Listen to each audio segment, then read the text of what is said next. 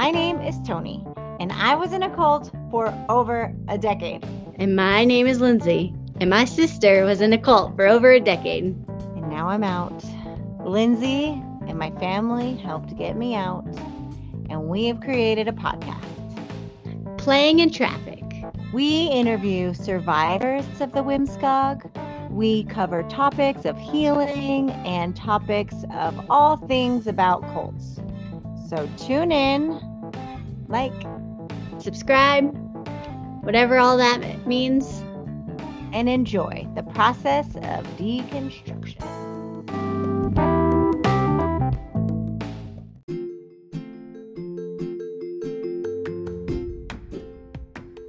Welcome to Playing in Traffic. This is our disclaimer song. This is our disclaimer song. It's our. Don't sue us. Don't sue us.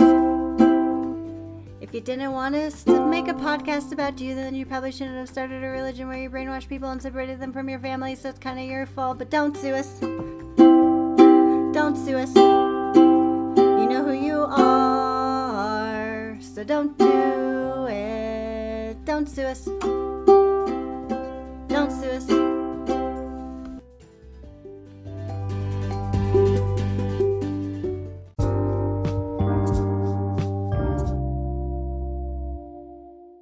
Welcome to this episode of Playing in Traffic.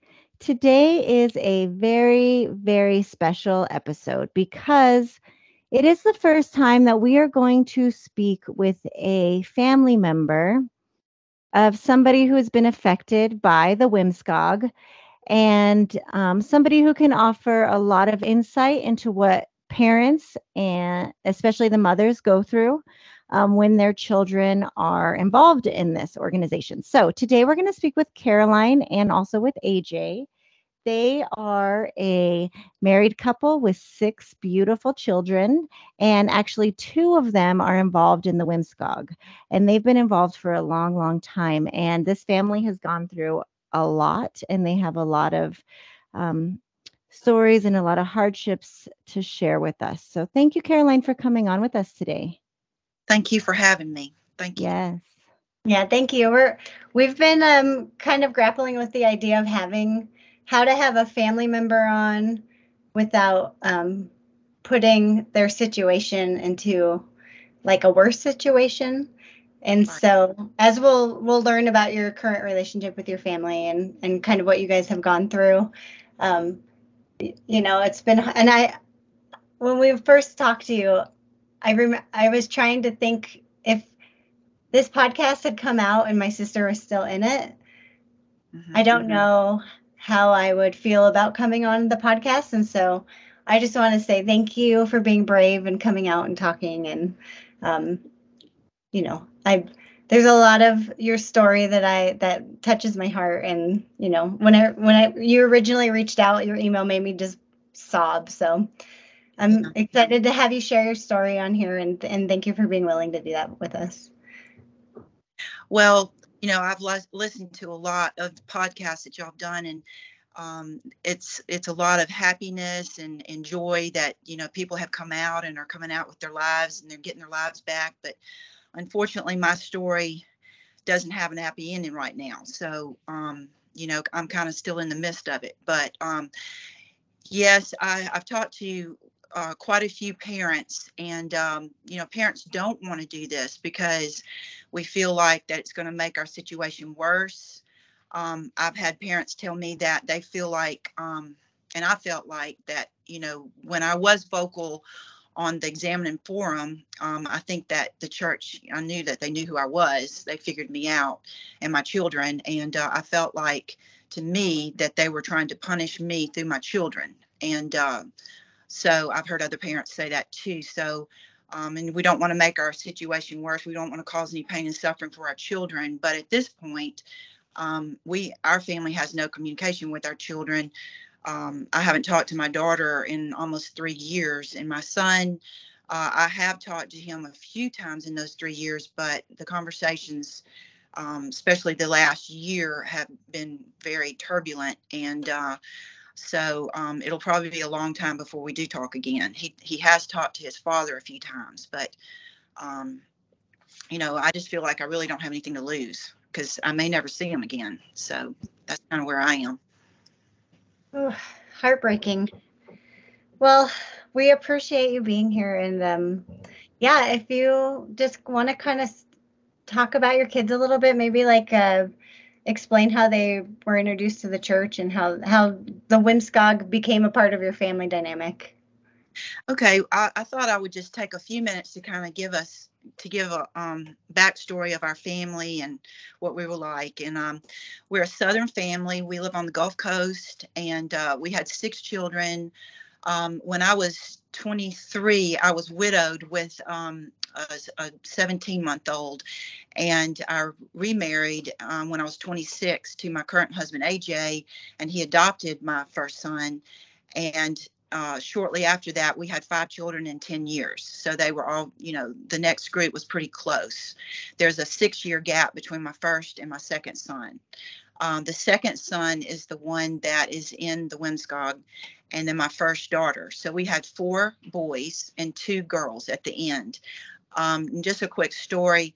Uh, our first son joined the Marines after high school, and he uh, had an injury while he was stationed um, in active duty in Camp Pendleton, and um, he has severe brain injury. And so I flew out there and was gone six months. Brought him back to the house and spent three years rehabbing him. Our whole family, you know, was involved in that. So that was kind of a big thing in our family. Um, I had to kind of you know, I was spread pretty thin, you know, for a little while. I think my son was, um, he was like a junior in high school when that happened, and my daughter was like nine years old. Um, and so that happened, and then um, we kind of got back on our feet. But our our children, uh, we have a uh, a husband. My husband is in sales, and he's very strong, Type A personality. And um, he pushed my children uh, in fitness and uh, they excelled in sports and and uh, they went to a private school that was college prep and we did the best we could. I felt like i was a really good mother. Um, we had a christian base. Um, my husband was a bible teacher and i was a sunday school teacher and i played the piano at church um, and we, you know, did Bible camps for underprivileged children in the summer. And my son uh, wanted to be a missionary at one time, and he went with his father to an orphanage in Honduras. And you know, we we kind of had all those kind of things going on. Um, our second son uh, that that got in, um, his, our story starts with Wimskog as he graduated from the Naval Academy. He played, he went there for football, and he played um, for a year or two. And then um, after he graduated, he went to um, uh, Virginia Beach, and um, he called us one day and said, um, that he was going to go to a Bible study. And he said, Mom, Daddy, you know, please pray for me. You know, that they know a lot about the Bible. And I'm really excited. We're like, okay. So three days into it, I get a message from him and he said, Mom, you know that missionary I give to? He said, um, I'm not going to do that anymore. I'm going to start giving to the new church. So I said, Oh, really? Um, I thought that was odd. And uh, so I said, So what's your new church? So he told me, he says, Well, it's the WMSCOG, but don't look up on the, on the internet because they don't have a lot of good things to say. So I immediately looked it up and uh, stayed up all night uh, you know, texting him and talking to him about the church. I found out that, you know, they believed in a mother God and all that. And I was very concerned and uh, we got really upset. And so the next day, my husband uh, took our RV up to where he was and spent four days to try to get him out. And um, so the first day he he spent with him, he was on the ship and they you know talked about the bible we didn't really understand you know the dynamics of the church at that time and so he just tried to talk about the bible and he went to the church with him and when they you know when he walked in he saw a big picture of a woman with flowers and you know lots of people around her and AJ, my husband said, "Oh my gosh," he said that. So that's the mother God, and uh, my son was very offended.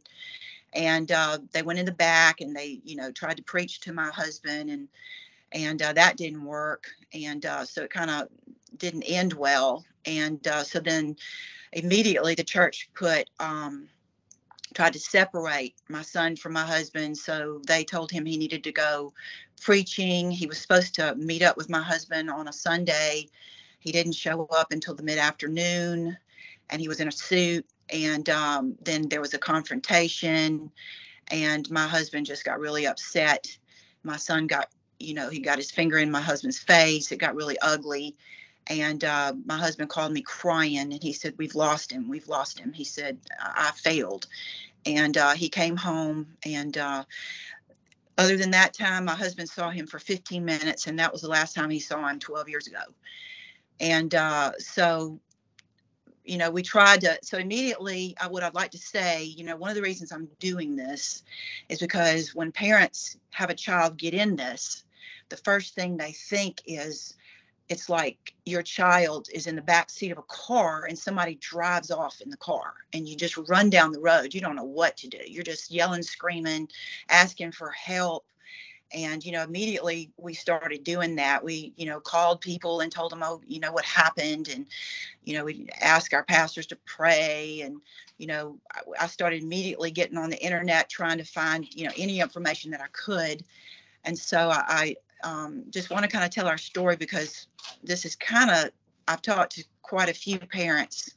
They would say you know my child's child's been in for six months. What do you say? And i'm like there's not a really good story. You know this is a marathon. You know get ready. It's going to be a long drawn out ordeal you know?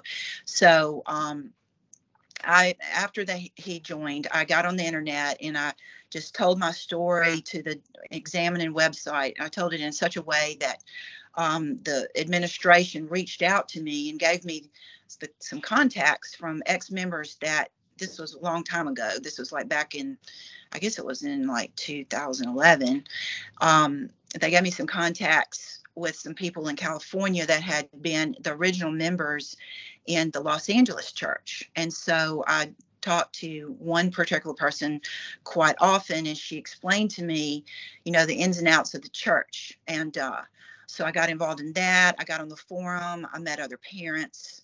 Um, you know, I called quite a few parents, and the parents that had been in for a lot longer than me, the ones that had been in for like 10 years, I was like, wow, they are so cynical. It's like they've just given up, you know, like, wow, how how could that happen, you know? And needless to say, that's kind of where I am now, you know, 11 years in or 12 years in. But um, so got involved with with that, and then I started, you know, reading all the books I could on it. And uh, Steve Hassan's books, you know, were the ones that everybody recommended. I read those. I got on his website. My husband and I paid for counselors to counsel us and we were told you know just keep communication whatever you can do you know just don't you know don't bring up the church don't bring up the bible just you know bring up family things you know try to keep them involved in the family you know try to you know just keep contact and so every week i, I was calling him you know and he answered um, it was like watching a train wreck you know you see your kid you know he had friends and he was popular and he had a great job and then he had this dog that he loved and and um, he had to give the dog up. His his roommates thought he was strange and so he had to leave that. And then eventually the church realized that we were causing problems in his life and so they told him to move to a, uh, a apartment. He told me he was sleeping in a bad part of town on a mattress on the floor and he wouldn't let us know where he lived so you know we couldn't go up and get him or contact him like we would do that. And uh, so we had this long, you know, drawn out ordeal. So I sent my um, the second and third son, excuse me, the third and fourth son up to visit him, and um, there was a confrontation between them, um, between the son that's in the cult and the third son, and uh, the third son felt very threatened, so he had to leave uh, a couple of days early, and he came home and um, you know that was that just didn't go well. And so i i um, was still trying to keep contact still trying to reach out. So i took the oldest son who had the brain injury and uh, he and i flew up and stayed with my son for three days. Um, we had the korean music in the background when he picked me up in the car. We got to the apartment. Um, he got his bible out. He got very frustrated very loud and very frustrated that I couldn't see what he was trying to tell me. I didn't believe. When you went to go visit him, did you stay in his apartment or did you get a hotel room? No, I stayed with him. Okay. I had a roommate. Okay. I think the roommate was gone. The roommate was gone, so we stayed there. Yes, and uh, he slept on the sofa. But um, I wanted to go to the church, uh, and I went to the church, and I tried. I was so nice. I tried my very best to be respectful, and um, I bragged on him. They showed me all the construction, you know, and bragged on him because obviously they had him in charge of a lot of construction that they had going on. He was supposed to finish out the attic, and they said he was really good at it. And um, so I ended up leaving, and uh, we left. I thought, you know, it was on fairly good terms, and we communicated for a while.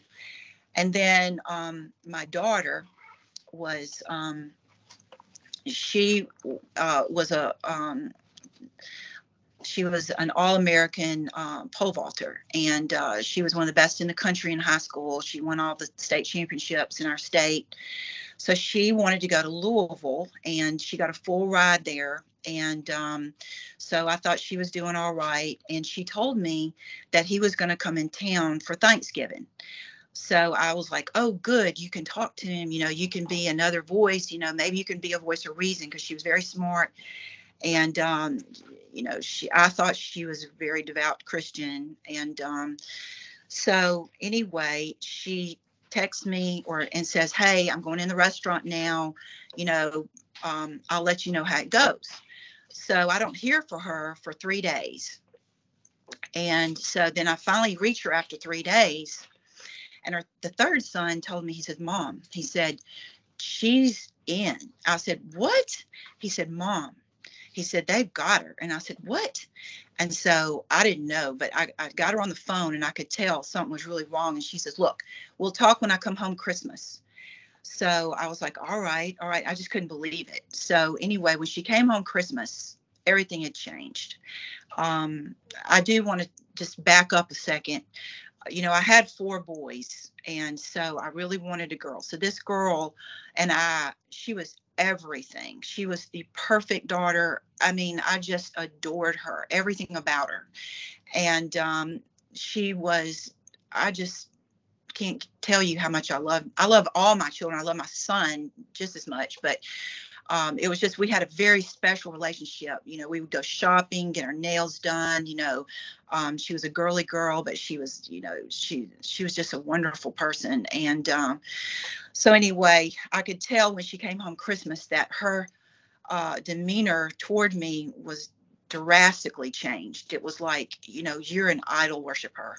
You know, why did you tell me lies? You know, you told me Bible stories. You didn't tell me truth. And I was like, what are you talking about?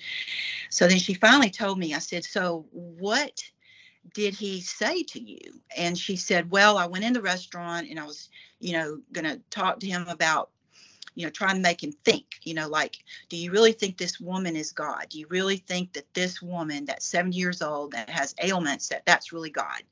And she said, he told her, he said, those are good questions. And I don't think I can explain this in a way that you can understand, but I know someone who can. So he takes her to the church. And of course, they keep her there for hours and she gets baptized. And um, by the time she comes home two, two weeks later, um, it's she's done, you know, and so she ends up going back to school five days later. I don't really understand what's going on. Um, you know, he's talking to her in secret, and you know, when she's in her bedroom, she's telling me that she. Um, can y'all still hear me?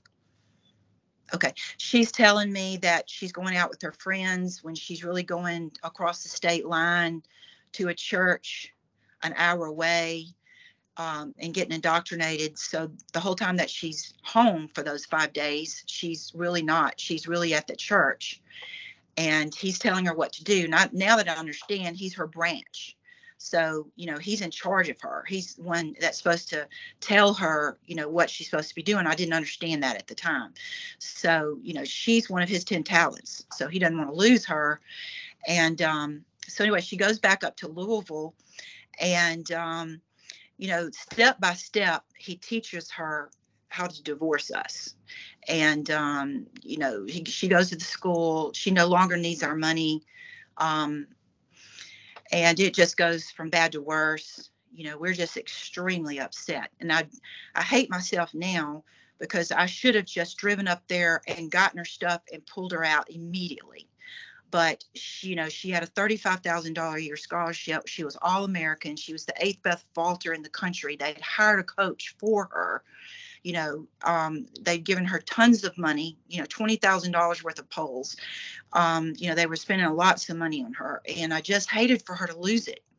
I should have done it. I should have gone right then and got her, but Carolyn, you were you were in an impossible situation. So I hope I hope I know that you feel that guilt, but I hope that you can just know like yeah. So anyway, I um so anyway, we did my husband and I got immediately, you know, after a couple of weeks we realized uh, she didn't get out. She told us she was going to get out, but she didn't. And uh, so they, you know, she had a handler, and the handler wouldn't leave her alone. I didn't understand that either. I thought she could just stop, but you can't just stop. You know, they're going to pursue you. They're going to show up at your place. So we went up there, and um, so when we went there, um, you know, the whole church was waiting for us. You know, she she was waiting outside for us to come, and we went inside. The message was for us. It was a missionary who's real famous in the East Coast was the church. Uh, he was at the church at that time and he did the message for us. And after it was over, we went in the back and we spoke for about four and a half hours about the Bible, just went round and round.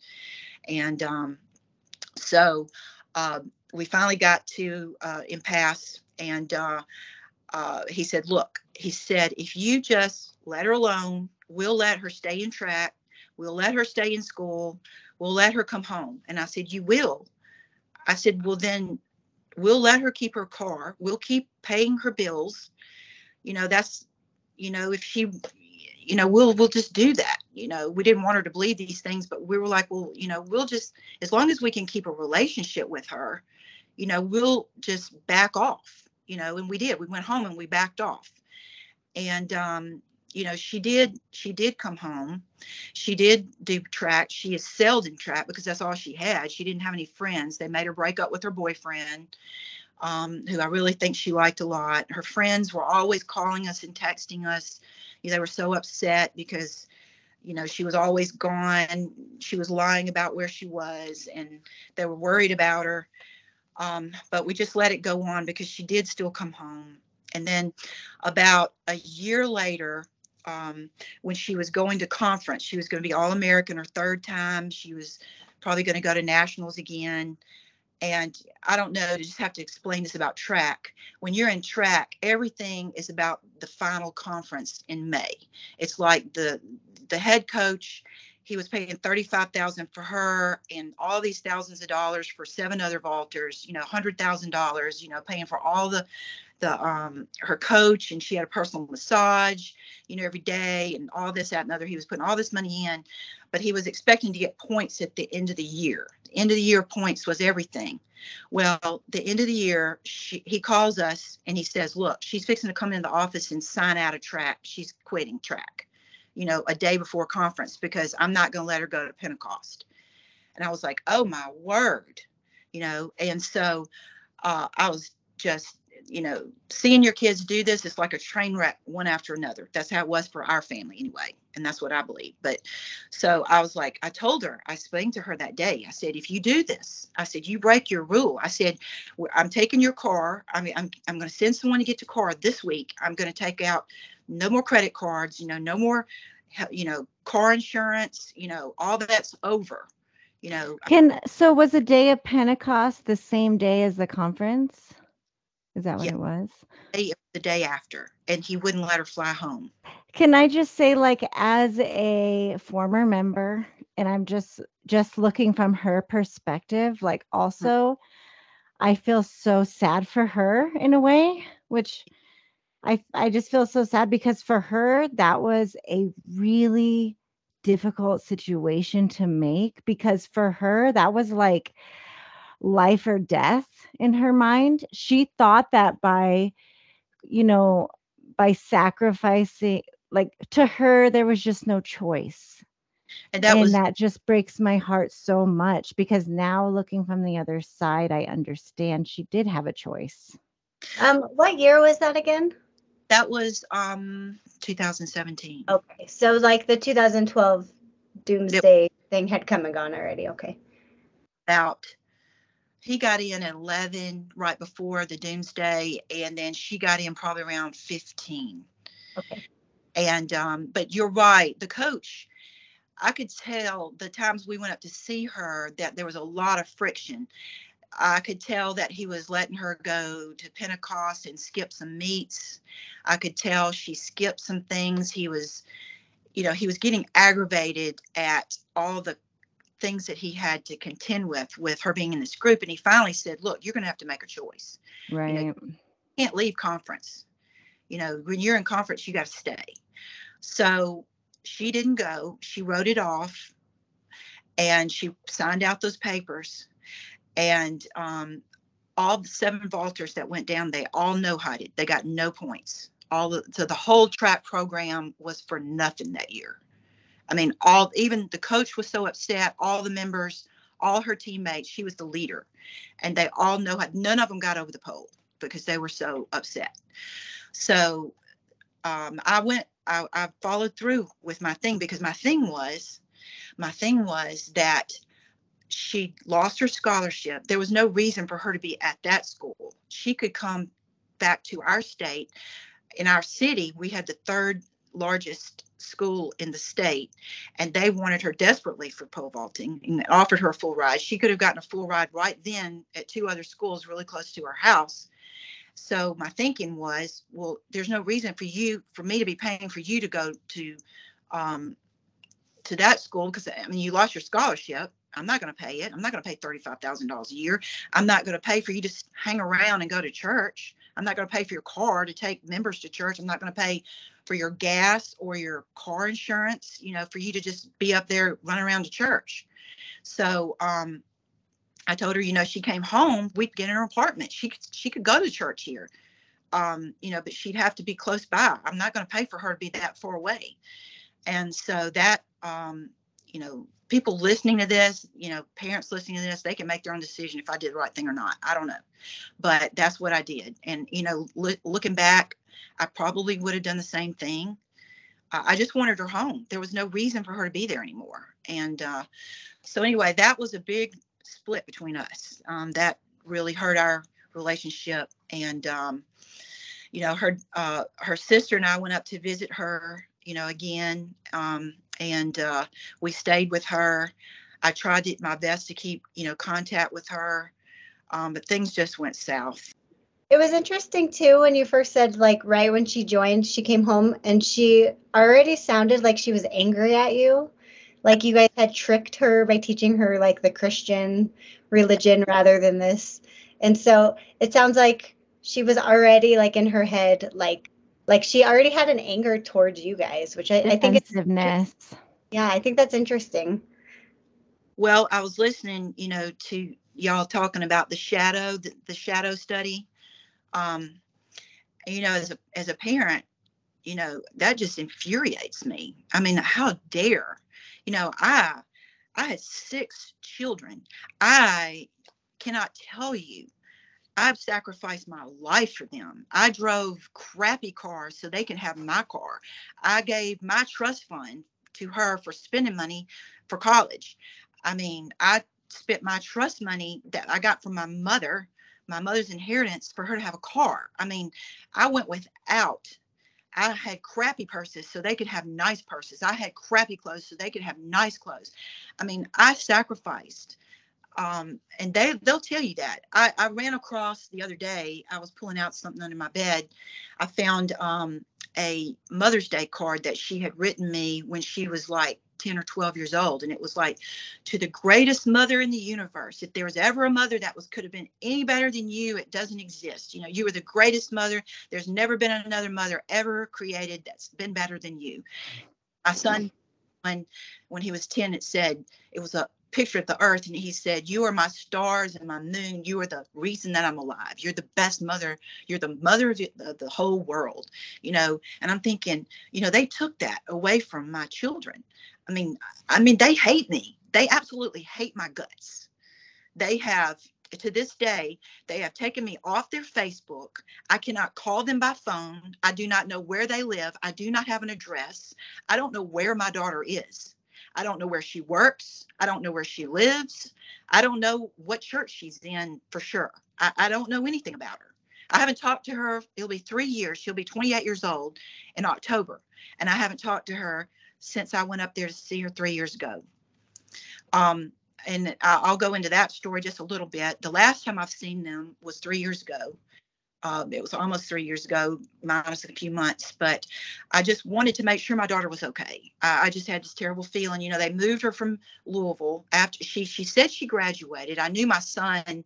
I knew she wouldn't be penniless. I knew that he would take care of her, and he did. He he she says she graduated. She did online courses. Um, you know we did sign the fafsa stuff for her to you know try to get you know grants and all that. We did all that for her. She she said she did. I don't know if she did graduate but she did she said. So after that they moved her to new york to new windsor okay? Then after that supposedly she went to you know manhattan.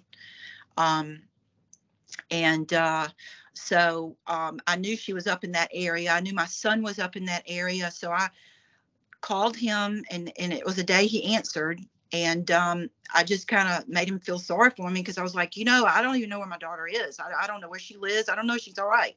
I said, can I come up? I said, can I can I come to one of your, you know, one of your activities or your events that your church puts on just so that I can see where you are and make sure she's okay?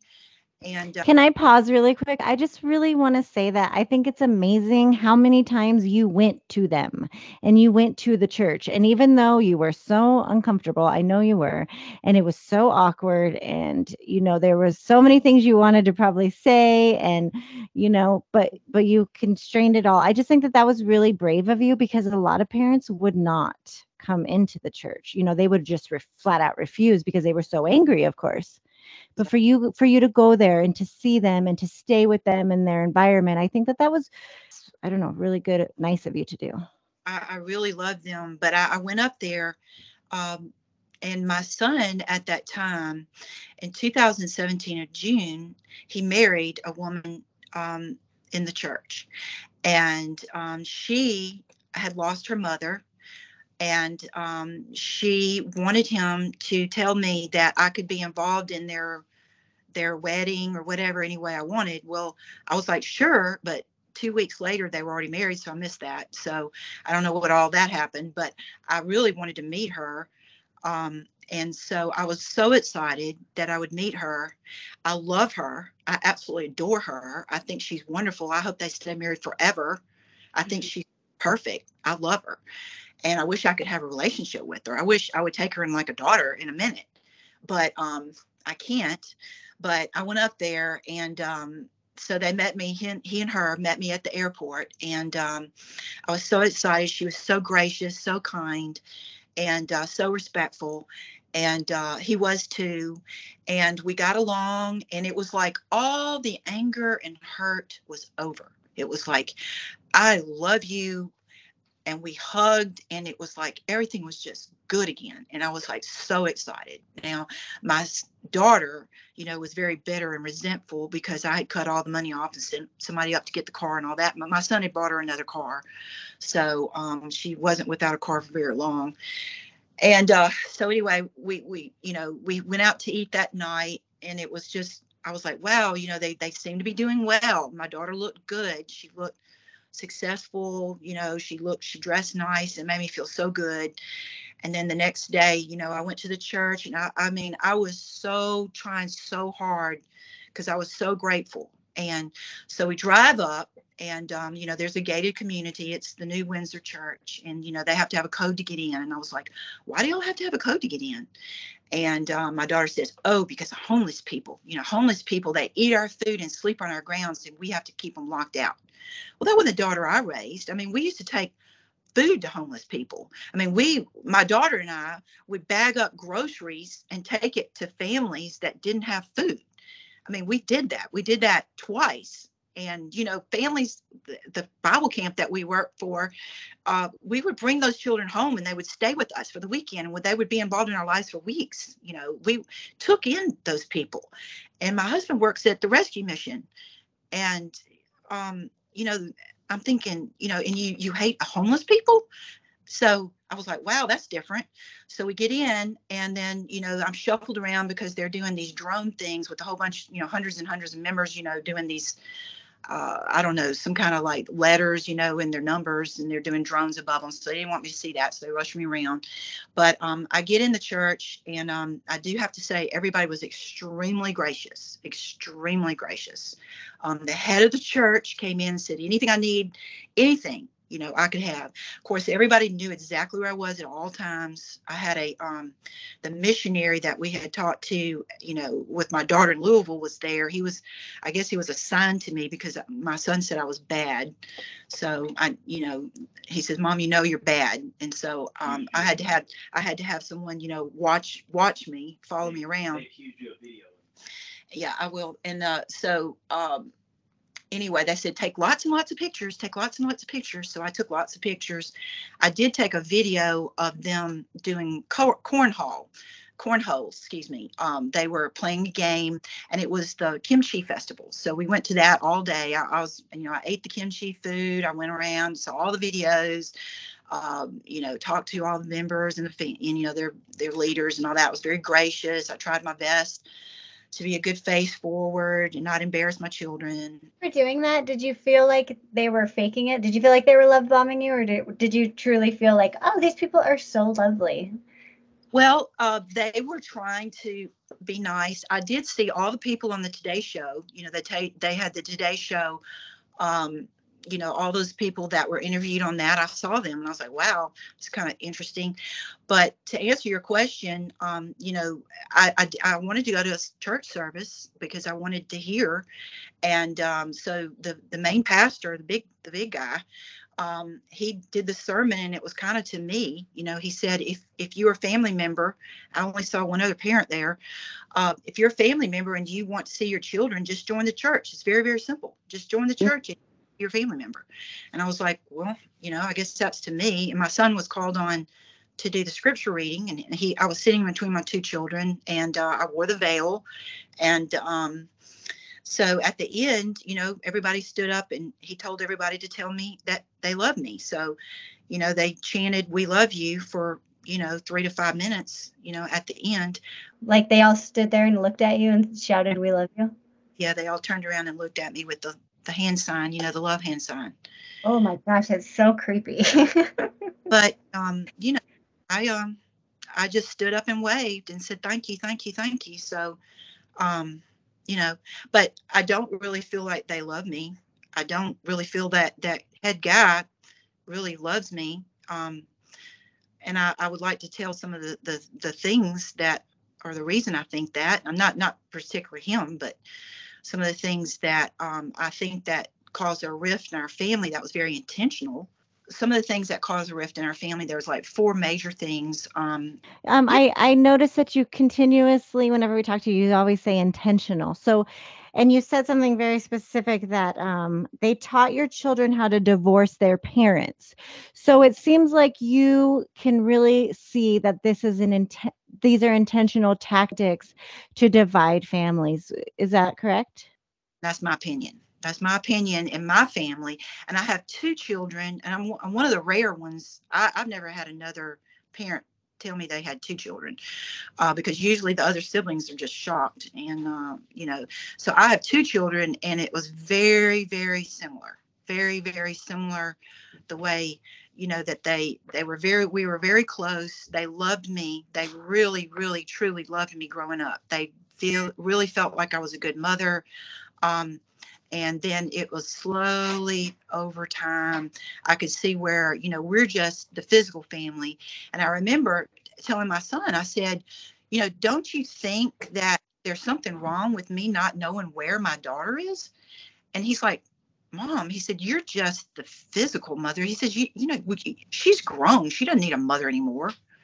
So um you know yeah i do think that it's it's intentional and i don't know exactly how they do it but um, in our family, um, you know, one of the things that they did um, was when my son was 22, he was going overseas. He was in the Navy, and he was going to be gone for a year. I wouldn't see him for a year. My son, my beloved son, and he had a month off he spent all that doing work for the church. So the week before he was to go, he was going to spend the last four days with me. And I was like, oh, great. So I'm one of these Southern mothers, you know, I've got all the food going. I got the house perfect. I've got all the friends coming over. I got the, you know, the siblings coming over. We're all waiting. We're just ready. So he's supposed to be there at 4.30 in the afternoon. Well, at 10.30 in the morning, he calls and says, mom, don't look like I'm going to make it. I'm like, what? You know, he says, well, and then back then it took a it took a little while for us to uh, for them to get him 100% he wasn't really lying at first. It took him about three years before he was just a professional liar a perpetual liar. Uh, so he would tell me he, he told me he says well the church he told me at that time that the church was um, thinking about doing a lawsuit against the navy for their religious freedom on saturdays and they needed him to stay around to, to be around for some paperwork. So he couldn't come home, even though he's going to be gone a year. So I wasn't going to be able to see my son for a year. And I hadn't seen him for a long time before that. So, of course, I get extremely upset. And there was a big, you know, I said some bad words about the mother. So I'm a blasphemer. And um, so that was a big rift in our family. Okay. And then um, an, an, another one was um, after I went up to see them in in Winskog, uh, I was going to um, we we paid plane tickets for him, my husband, my son, and his wife to come and visit us. And so again, you can imagine being a Southern mother. I have everything ready. The house is perfect. My husband's coming home from a business trip. He's, he changes tickets. Um, my two sons get off work. My daughter from college. Uh, you know, we're all just extremely excited. You know, I'm finishing up in the morning. He's supposed to, we're supposed to go to the airport to pick him up. I get a text and said, Hey, doesn't look like it. We're going to make it. So, you know, we've paid thousand dollars or two for the plane tickets. We never got that back. Um, you know, everybody's changed their plans and they just don't come home. And it's because the church gave them something to do, I'm sure. That's my opinion that the church gave them something to do, knowing that this would cause a big rift. So it caused a big rift. And then another one was my daughter, you know, quitting the track team. Of course, that was a big rift. And I talked to the missionary. I called him. I have his cell phone number and I called him that day and I said, Look, you're her leader. You're supposed to be giving her advice. You know, I'm going to cut it all off. I'm not going to pay for her to stay there. I said, she can come go to ch- that church down here, but I'm not going to stay, pay for her to stay in that church up there that far away from me when she doesn't have college paid for or you know any of that. And she's lost her track scholarship. And i said you need to get on the phone and call her and give her some good advice. Well he calls her right when she's walking in the office of, of the coach. So that didn't help. So okay that was something that was you know got got off on us. And then um the other thing was the thing that really hurt the th- one thing I, I, think I probably had almost a nervous breakdown over is uh, after I went up there to see them at the Winskog, you know, my daughter, we spent a day in the mall. I got us, you know, double massages, you know, um, bought her lunch. We went to see her. She loved Disney movies. We went to see Frozen 2 and uh, Cinderella. And uh, so we, we spent the day at the mall doing that. And so I'm thinking, okay, well, I'm going to have a relationship with my daughter again. So she pulls up to the airport. She gets out of the car and she looks me in the face and she said, Look, this hadn't fixed anything. I don't want you to know where I live. You don't want to know where I work. I don't want you to know what I do, who I hang out with. I'm not going to talk to you every week. I'm not going to talk to you every month. You'll just hear from me every once in a while. And then she pushed me away and walked away. And that's the last time I've seen her. That was three years ago. And I mean, I almost had a nervous breakdown off of that. That that was just horrible. And uh, um, you know, I haven't talked to her since. That was the last time I talked to her. So, um, yeah, I do think that what they do is intentional. In our in my family, it was. I mean, that's my opinion. I'm yeah. so sorry that you went through that. I'm so sorry. Um, did your son know that your daughter had said those things to you? What was his reaction to her? Yes, I told him. His thing is, you know, he likes it. He makes it light. Um, he's lost his compassion for me, and um, so he says, "Mom, you're always the victim." And um, you know, this last year I got cancer. I had to go through chemo radiation. I used to have long blonde hair. I lost it all. And um, so the brothers, you know, called him and said, you know, you need to talk to mom. She could be dying. Well, I'm in remission, but we didn't know. And um, my daughter never contacted me, so I never heard from her. Uh, my uh, youngest daughter said, hey, you know, why don't you call mom? And my youngest daughter said, Mom, I can't do that because if I do, she shuts me off. She won't talk to me. You know, she blocks me. So, um, so anyway, I didn't hear from her, but he did call, and I was irritated because you know I couldn't talk to my daughter on her birthday. Several, you know, a couple of them had gone by, and I asked him. I said, "Don't you think it's strange that I can't that I don't know where my daughter is?" And so when I said that, I guess he took that as an attack against the church. So he immediately starts yelling and screaming. And of course, I start yelling and screaming. I shouldn't have done that. Shouldn't have done it did it anyway. But I just felt he was being very disrespectful. I told him he was a rebellious, disrespectful, dishonorable son by the way he was acting. And, um, you know, so he said, I'm hanging up. And he hung up, and that was it. So I probably won't talk to him for a while. But I do have to say, when we left, when I left Win- New Windsor, uh, we hugged. I hugged him and now and his wife, and I thought, well, at least I'll have a relationship with them. But I could tell, you know, the next phone call was a couple months later and he was cold again. And the next call, phone call, he was really cold. And then the next time he talked to his dad, he said, Dad, I'm not talking to you if you have that woman in the room. So mm-hmm. something had changed. And then I, I, when we were the last phone call, when we were, you know, when I had cancer and he called, um, because his brothers asked him to. He said, "Mom," he says, "You know you were videoing the whole time." He says, "You know you were doing just doing that to to you know put it on the internet and make our church look bad." He said, "You know," he says, "You know you did it." He says, "You're lying if you said you didn't." I didn't do that. I took a video of them playing cornhole. Uh, I took pictures, and everybody at the church said, "Take tons and tons of pictures." Um, because I guess they want to say, you know, she can't say anything because she took tons and tons of pictures. Um, but I could tell that they had turned him against me. Is my feeling. I felt like that.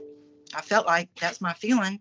Something changed, you know, that his the way he he dealt with me. Caroline, have you ever done like a YouTube video or ever like done anything like this? I mean, is this podcast the first time you've ever gone online or? This is the first time I have. I've had um, several people ask me to, but I had a relationship with my children at that time, and um, I didn't want to mess that up. Yeah. But I don't see where I've lost anything. There's no way I can contact them. I can't call them. I can't message them on Facebook. I can't. I can't get a hold of them at any. You know, I don't know where they. I don't know where my son lives. I don't know where she lives. Um, you know, I don't. I don't even know where they are. As a mother, that's so heartbreaking. It is. It's not and right. Very scary. It's not right. I've cried every time I've heard your story. Um, like I've heard it a few times now, and I just uh, it still makes me cry. Your story is like an example of, uh, you know, some families have a little bit of what's happened to you. Some of them maybe don't have near like a little bit more, but your family has just had such a compilation of of um, sadness and tragedy from their involvement. But your story's not over. We're just in the middle of your journey. Like you said, it's a long marathon, you know. It's once you become involved with this with this organization, you're going to be involved for a long time unfortunately. So um I, I do want to say, you know, I'm thinking, why am I doing this? Why why am I doing this? I'm doing this because I realize that there's parents out there that are in that desperation where you're running down the road after the car and, and you're just trying to get some information. Like what's going to happen? What what is the story? What is going to happen? Well, I mean, I know like Tony, you you kept in contact with your family and they were you didn't have this the same story. So I'm sure there's lots of people that it's not as bad. But I wanted to do it for parents that were asking maybe they could listen and find something that they could do different that may make it work out better for them from my story i thought Another reason I'm doing this is I'm sure the administration is going to hear it. Um, you know, maybe, probably. Uh, you know, maybe they will realize, you know, if if they just let their family members be a part of their family, then we just back off. I mean, that's all we want. We just want to see them. You know, why not let them come home for Thanksgiving, see their brothers and sisters? You know, my son, he hasn't seen his his sister-in-law. He has a niece he's never seen. Um, you know, I mean, there's just so many things he's missed. Why not let him be a part of that? If I mean, most most parents would be okay. I mean, they're grown children; they can believe what they want. The reason we get angry is because we feel like that they've been taken away from us, and we're angry, and we feel like mother bears, and we're you know like taken up for our cubs because we don't want them to steal our children. Um, and that's what we feel like. I mean, that's what I feel like. I don't know what the other parents feel like, but that's what I felt like that they were taking my children away from me. But if they had just let them come, then there would be nothing that would be wrong. You know, we, would have to respect their beliefs. So um, that's one of the reasons I'm on here. And the other is, is I'd like for you know members in the church to think, you know, I feel like somebody has gotten an axe and ripped my guts out I mean, I have, I can't even tell you the nervous breakdowns. I mean, when my son and his wife didn't show up at my house, I slept outside for two days. I mean, I couldn't even function. It was, it was the rug was pulled out from under me. I couldn't, I couldn't function. And you know, you as a parent, you have to put this in the back of your box to go on um, you know that's what a lot of parents get cynical they give up because you know you have to go on um, and you just have to put this in the back of the box so when it comes back out of the box you know just doing this podcast it's going to take me about four days to get over it because it's it's very painful. And um i didn't mean to cry. And my son will say but uh, that's why i'm doing this. I'm you know members maybe maybe you can be kinder. Maybe you can be kinder to your parents. Maybe you can still have um still have some you know a relationship you know with your family. You can still try. My daughter tried for a while. She tried for a few years. She said mom i can have both. I can have you and the church. And that that worked for a little while but it, it wasn't going to work. They i just don't feel like that they were going to allow that but that's just my feelings that's my opinion. But can I ask? Um, I mean, I'm sure you get asked this all the time. This is the the big question. What is your advice for parents who are in this situation? Do you have any um, any mistakes you feel like maybe have been made, or maybe some things that you felt worked for a short time? Can you share that with us? Well, the the advice that I got, um, we got advice from people that elders in our town that you know we asked them i said what would you do um, try to keep a relationship at all possible. We tried we tried that you know maybe your children will maybe your children will maybe you can i mean yours did tony. Um, maybe you'll have a different story. Um, you know just we were told if your daughter you know continues to have a relationship with you still pay the bills if she's in college you know still pay the bills. We did until you know she quit her scholarship. And uh, so you know maybe do that uh, keep reaching out uh, just realize this that the only way you're going to see your children in my opinion is to go to them um, you know go to their church go to the church go, spend as many times as they'll let you come up be nice uh, try not to embarrass them uh, just you know be careful not to get uh, brainwashed yourself. Just like go in yeah. with a guard. You know, if you're going to do a Bible study, make sure that you stay. Yeah. I think that's great advice. I love that advice. I think some parents are afraid to go there or intimidated or something, but don't be intimidated. Those are your kids. You're allowed to go to the church. I imagine like like we would go to the church and go visit Tony and my mom would go. But if they had moved Tony out of state, we would have lost our freaking minds like it would have been a different story. So for us, it was just so happened that Tony was close enough that we could go visit on the weekends. She was it was she would miss family functions, and so that. But they tried to move us. They moved us to different cities outside of Denver that were like two hours away, and they still came, Yeah, and they still came. So I think that's really, really out of nice. state. If they had moved you out of state, I do think that there would be a lot more anger in my soul as a family member. You know, I feel lucky that you were only involved to the extent that you were, even though it was a long time that you were in it. You were never moved out of state, and like just the imagining like you moving across the country, I would have lost my mind. She was moved from Louisville to New York. Yeah. My son was moved from Virginia Beach to New York. And, um, you know, to me to go visit's $2,000. So, you know, it's a $2,000 trip every time you go visit your kids. And I had six kids, so I couldn't go very often. Um, they made it so difficult, it was unfeasible, you know. And I think that it's so interesting that they took your beautiful, educated, you know, your children were on their way for amazing things. And um, they took them and then they took them to New York, where it seems, you know, we're finding is the most severe training and severe, you know, mind control tactics are being used over there. So I just kind of wanted the audience to he- to get a full picture of of what your family is like. Beautiful. They're blonde and blue eyed. My son was a football player at the Naval Academy, so he's brilliant. He's brilliant. My daughter is gifted.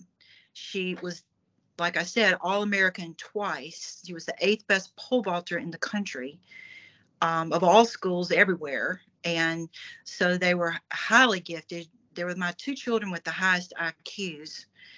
Um, yeah, they were a good catch they were a good catch. Um, and it, it is it is sad. And you know, uh, you know, like something else I wanted to say. You know, members don't think about this, but especially when they're disassociated with their families. But you know, I walk around my home. I have pictures of my children. You know, it's like they're they're ghosts. It's like they're dead, but they're not dead. It's like I know they're alive. That gives me hope but it's like it's almost like there's death in the family. It's like there's a hole there's a place you know we have thanksgiving pictures christmas pictures they're not in it. And uh you know as a mother I, I remember my daughter you know when you're a mother you have an imprint of that child. I mean i know what she feels like on my body. I know her little legs. I know her bony shoulders. I know you know i know what she feels like. And when you see as a mother you know you see children mothers with daughters you know that are 12 years old and they're walking hand in hand and i remember those days. And uh you know so it's it's like um it's like a wound that just keeps opening up you know over and over. And it's just it never goes away you know it, it's just this wound. And uh I just want members to just think about that. You know, they, they talk about that the mother is their real mother. The mother is not their real mother. The I, I mean, I am their mother, you know. So I, I think that I've, I've said most everything I wanted to say. Um, there could be a slight chance that your children are listening. Um, is there a specific message that you would like to say to them? Well, I, I, you know, the reason that there's animosity is because I'm fighting like a mother bear for her children. I'm not going to give up. I mean, what am I supposed to do? Just walk away and to say, you know, you just have them forever? Um, I mean, that's why I don't want to give up. I, I want, I mean, I would throw myself under a bus for them um, to this day. Um, you know, there's just nothing I would not do for them and I do love them. And uh, I guess I, I, just wish that they would, you know, realize that they could still be a part of our family and still go to church. I mean, they're adults; they can believe whatever they want to believe. They could still have a relationship with their brothers and sisters. Um, you know, but I don't know. I don't know why that's not possible. Yeah, let me dry let me dry my tears here. I know, me too. Me too. Yeah. Um, Yeah. Karen, thank you thank for sharing. so so much for all of that. It's just so you're articulate and you're strong, and um, we all feel for you. And um, let's talk with AJ now. Let's talk with the dad and kind of get your anything that you want to say specific, or do you just want to kind of? This is your chance, AJ. Is there something that you'd like to say to your children or to the Wimskog or to other parents that are listening? Well, I think we all know that this is an absolute cult, and uh, it comes from North Car- you know, North Korea. Uh, it wrote the book on brainwashing, and um, you In know, China opinion. learns this, in my opinion. Uh, but uh, of all our children, our six, uh, the two strongest mentally, and uh, very stubborn, very, uh, very focused, very driven. I mean, you know, you don't get to be, you know, first team All American every time you compete. Um, and uh, my son getting that full scholarship as a linebacker to uh, Navy, um, they would have been the least likely to fall into this. And uh, you know, you go back and you search, why did they do this? What happened? And you know, when a kid goes to college, especially when they leave their hometown, um, I believe he went up there and um, their senior year, they uh, they become very attractive to women because those guys he, he get like a forty thousand dollar signing bonus and they get an eighty thousand dollar salary right off the bat and uh, he felt guilty. What is my opinion of what was probably going on there? And and here comes his commanding officer saying, "Hey, would you like to come to a Bible study?" And uh, he had, oh, Bible study. I, you know, he loved Bible studies. I mean, we had him two and three a week for his whole life, and uh, he went, and that's how they got him. Um, my daughter, um, uh, she, um, you know, she um, she saw what happened to Kalen, and he pulled away. And anyway, um, it's just it is heart wrenching. Uh, there there are ghosts around here. Uh, I went up there to visit him and uh, stayed with him up there four days. And I went to the church and I met with the, the head guy of the, of the United States. Flew in to meet with me, and uh, we sat in a room. Uh, and they had a chalkboard and they wanted to talk to me about the Bible. And I said I'm open. I'm pretty knowledgeable in the scriptures. So we go in there. There was two of them, my son and me and they put three against one on the table. And I said, Well, can he sit next to me so we can have like a square table? And they said, No, no, he's over here. I said, Okay. And off they went. And they had a, an agenda. The agenda was to, um, you know, what the way they get people is they show them something in scripture that's kind of interesting. And then they say, Look at this. And they follow the dots and it makes some type of sense. But I wouldn't let them do that. And and uh, that conversation went downhill. Um, they wasn't able to convince me of anything. I said, that's not true. Look at what the verse says here. And you're saying it means that, but look at here.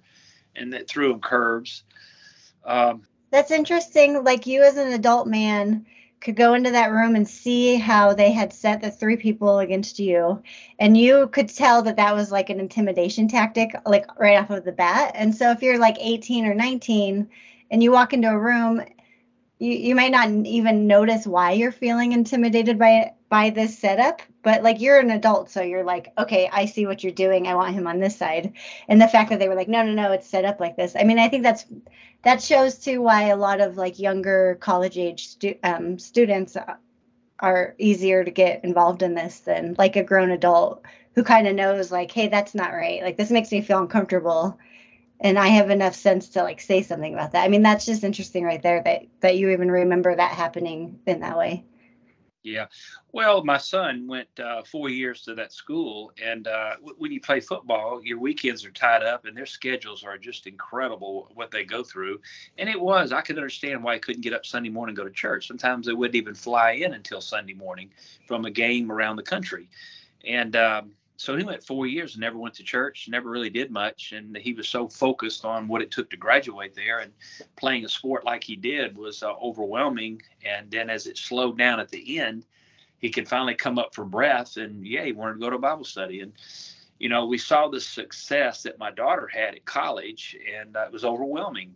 Literally at the university, they have a billboard, and she was up there, made All American. They would show her diving and jumping and things like that, um, you know, vaulting and uh, you know she become real popular. She was dating the one of the the starters on the uh, national championship basketball team, and their parents were very strong Christians, and they actually intervened because they were in the same town and tried to help my daughter get out because they they they loved her. They saw her as a first class girl, and she was beautiful. She was intelligent. She was very polite. and uh, you know they want they kind of saw their their their son maybe him, and they they were they were blown away at what they did and how they were treated, and of course they pulled away. And but um, it's been hard on the family. Um, you know there is hope though, and I, I do believe that one day they'll come out, and I believe they'll do a podcast like you guys. Mm-hmm. Uh, you know they they will be very good at it, and uh, but it'll take them time. Um, they're very knowledgeable in scriptures. Uh, they're very intelligent. That's what I can't understand how they got duped into this. I mean, it is so obvious what is going on. I mean, the manipulation and the uh, but but you know it's beyond the manipulation. It's a satanic thing. There is spirits outside of this world that that I don't understand that have the ability and the power to go in and and, and just take over people's minds and and uh, they let it happen and uh, there's nobody to blame but them. But I, um, you know, I, I just saw them change. You know, uh, these two kids never, we, we could never catch them in lies. They always told the truth, and we just trusted them totally. And what was funny about our daughter on her phone, I was paying for it uh, we had Find My Phone. We knew where she was, so we'd call her up, you know, in the early days, and she would talk to us every time we called. We'd say we knew where she was. She was uh, at the mall preaching, as they say, you know, recruiting. And she'd say, "Oh, I'm at my dorm," or she'd say, uh, "I'm on campus at the library," and and she would say things like that. And we didn't want her to to know we knew because she would disconnect it. But that was for years. And every time, this time she didn't need to lie, but she turned into something that just wasn't her. And um, uh, you know, we had money set aside for her to get through college if she had a little boat, things like that. And she went in there when it happened, she just pulled all the money out, ten thousand dollars, and uh, said, "It's it's mine." And uh, we, we did get nine thousand back because we put our foot down, and it wasn't her money; it was ours. And we we reminded her, but anyway. Um, you know what's funny is I came out of Catholicism. Um, I desired to be a priest for many years, and um, and uh, when I started studying the Bible, I saw that that that is a that's another cult.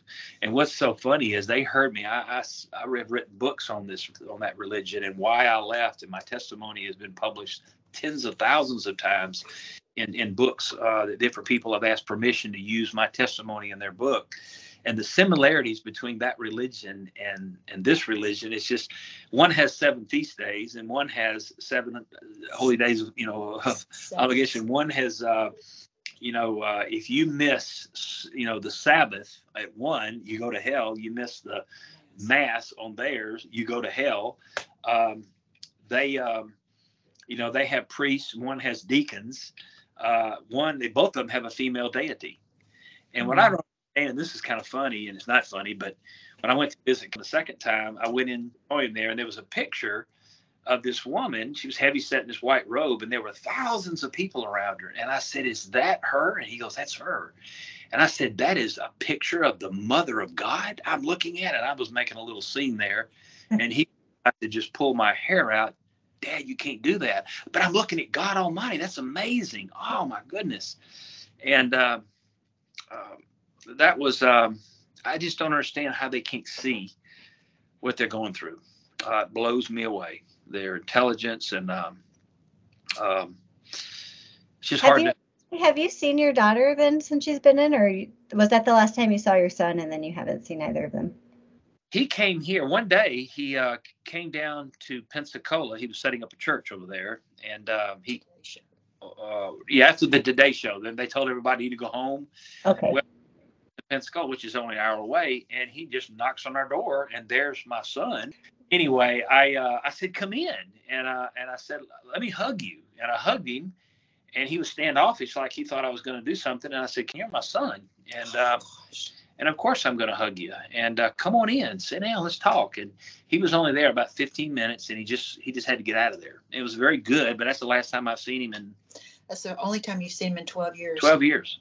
Now I have uh, Skyped with him and we've zoomed and uh, but it's always about he's got a study. He wants to show me something in scripture and he wanted to show me how they real recognize the Catholic Church as being an antichrist and I said, I'll listen. And we would spend hours on Skype looking at each other. He had his Bible, I had mine, but he had an agenda. That was obvious and he would go down this little follow the dots these verses and he would get to one i'd say wait a minute Uh, that's not what the verse says. Look at this verse, and it was frustrating because they want to to, and that's how they get you. You know, they put you in there, and you watch these one hour shows times ten, and you can graduate, and then they'll tell you the truth. I mean, who does that?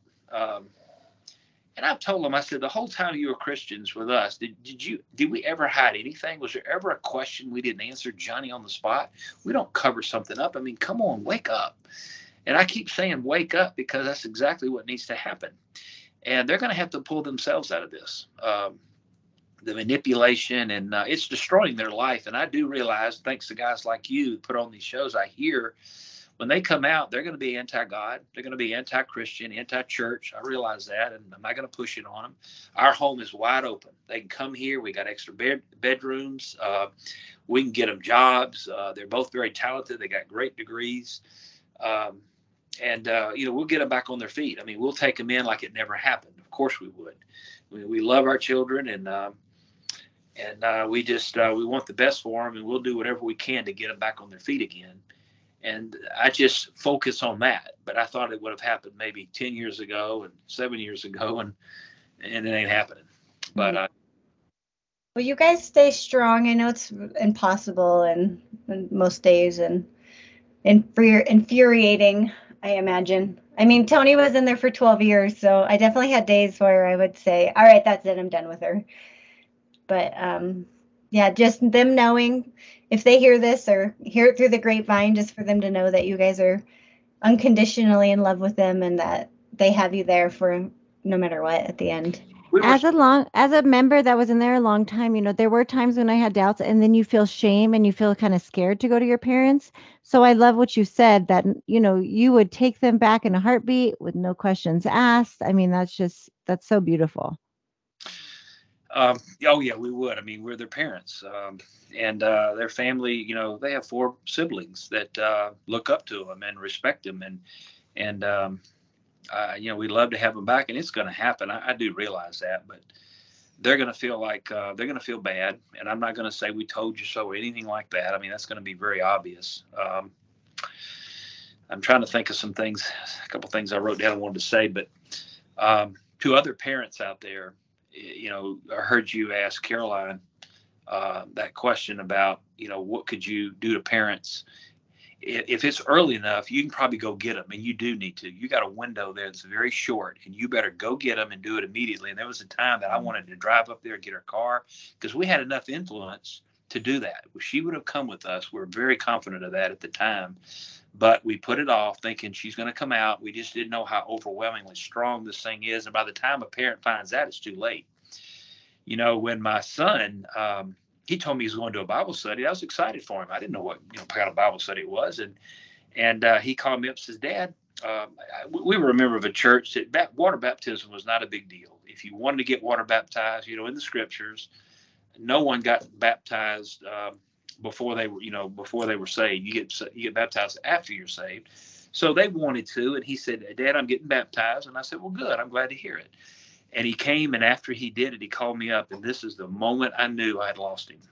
He was really excited about it. He was telling me some strange things, and I was asking him, and he didn't. He knew not to cross certain lines, and he knew what to not say. But anyway, he said, "Dad, when I came up out of that water, he said, My eyes were open. He said, I understood all things. And there was something happened to him right there. And he says, Man, there's an anointing on me like I've never felt. And that's hogwash. There's nothing anointed on him, but something did. There's a spirit got a hold of him, all right, but it wasn't of God. And uh, that's my opinion. Uh, but uh, that was the moment I knew, oh my gosh, when he said that. And then my other daughter, when she got wet, she said the exact same thing.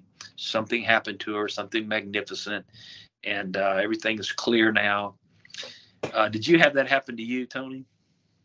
Yeah, and you actually um, kind of can't sleep. You're so excited. You're in a, a different kind of state, you know, because you're just so you can see now. Your spiritual eyes are open.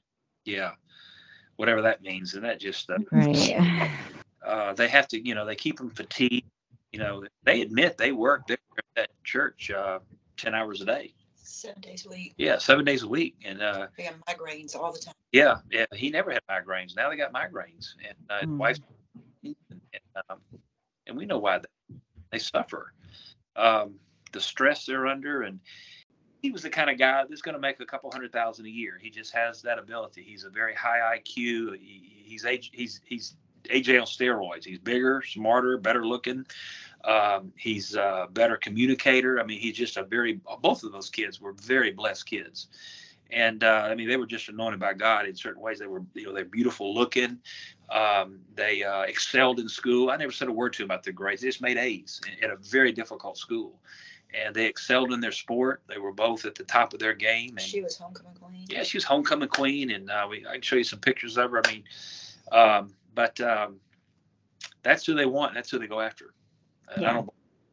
You know, I was talking to him. I heard y'all talking. You know, I, I work in uh, purposely go to mission houses where, where guys are under drug abuse and alcohol, and they're they're jobless, they're homeless, and I go in and help men like that because I believe that Jesus were around here today. That's who he went to help.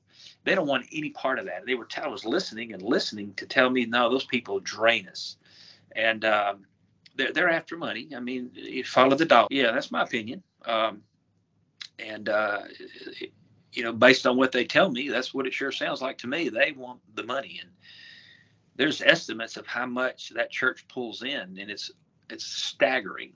You've heard yeah. the story hide cash under their clothes and fly international. Long time ago. Long time ago, yeah. Um, and um, we heard oh, all. Oh boy, have we heard the story? yeah, it's um, it's an it's Tony and I joke that real life is sometimes more interesting than a movie.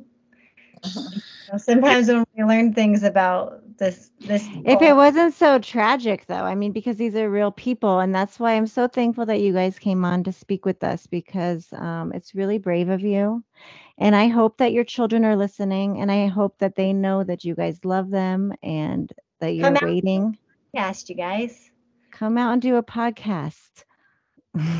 Yes yeah they will really do and i, I believe we'll, we'll, laugh at this when they come yeah. on yeah I just want to thank you so much for doing this. I, I am just very grateful. Um, it's been a comfort for me to listen to your podcast because I'm learning more, and it it just makes me feel good that maybe one day my children would be one of the ones that could come out. How could we how could we help you guys financially? You know, how could people that listen to this they need to realize you guys, you know, it's hard to do this for nothing day after day.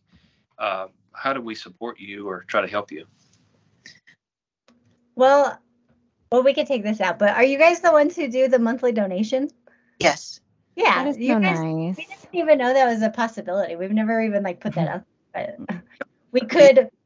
We should advertise that more. But like you said, um, we spend a lot of time on the podcast, and I'm, we're me and my family are coming out of a cult, so even though we're in our later 30s, we're like we're like still so behind, you know, and that's also something that keeps people in for so long. Like your children, you know, you lose this big chunk of time and then you think, oh my God, now what? Financially, how am I going to do this? You know, so you're just kind of like trying to dig yourself out. Yeah. Um, yeah, and it, it, it's. I bet you, you went through a long, tough time trying to just get back in touch with the real world. And thank goodness somebody like Lindsay was there. But uh, you know, they have no friends anymore. I mean, they, you know, our kids had the closest friends you could possibly imagine, and and when we see them around town and you know they don't even want to ask how are they because they know how bad it is and i easily bring it up and say you know they're still in that cult and and uh it's embarrassing yeah i mean it, it well it's embarrassing for them to try to speak to us because we always we had the mutual friend was was our children and and the coaches and the teachers that they had you know mobile's not a big place and I'm, I'm we get around a lot and and uh, everybody's hush hush about it and uh, no one calls them and uh, they still have their original cell phone number. And uh, but every now and then I can talk one of their friends into calling them, but then they try to recruit them. Mm-hmm. And especially, well, both of them, they're very goal oriented, they're very task oriented, and and they get brownie points for recruiting people. So man, they're gonna go for it. Right. Well, thank you. Thank you for speaking out because um, people, I know you guys have heard this. People always say, I would never join a cult. My family would never be involved in a cult. But when you hear about your beautiful, strong, close knit family, and you guys, I mean, they had everything, you know, well educated, smart, independent, all these things. And anybody is susceptible to joining a cult. Yes, they are.